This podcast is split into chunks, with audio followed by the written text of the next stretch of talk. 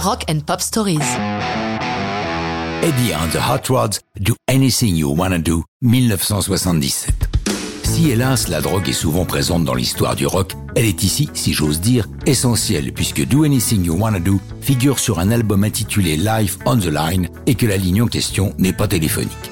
Les Hot Rods sont formés en 1975 en Angleterre, à Canvey Island, autour du chanteur Barry Masters. Leur musique est à mi-chemin entre le pub rock et le punk. Les Français se souviennent les avoir vus sur scène le 2 mai 77 à la même affiche que Téléphone.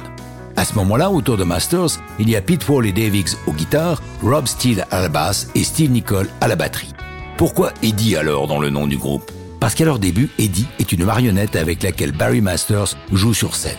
C'est aussi à cette époque qu'il s'intéresse à un poète anglais mystique, Aleister Crowley, décédé en 1947, prosélyte des drogues dans son œuvre. Depuis les mid-60s, il est très hype dans les milieux musicaux. Il figure sur la pochette du Sgt Pepper des Beatles, Jimmy Page de Led Zeppelin a racheté Boleskine, le manoir de l'écrivain, et tous les aspirants rockers se délectent de son ouvrage Diary of a Drug Friend.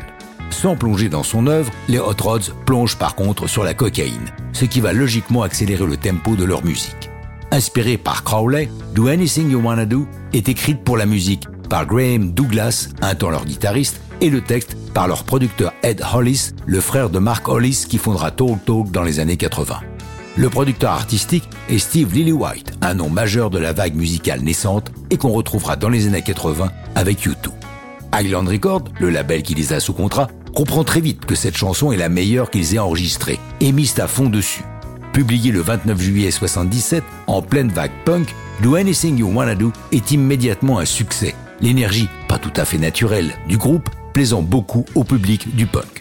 La chanson se classe numéro 9 du hit britannique et le magazine Enemy New Musical Express la classe parmi les 10 meilleurs de 1977, une année pourtant riche en chansons importantes.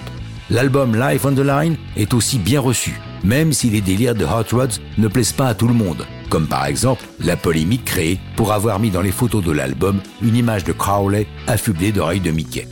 Les Hot Rods ne retrouveront jamais le succès de Do Anything You Wanna Do, même s'ils continuent à tourner dans les années 80. Le décès de Barry Masters en 2019 mettra un point final à l'aventure. Mais ça, c'est une autre histoire de rock'n'roll.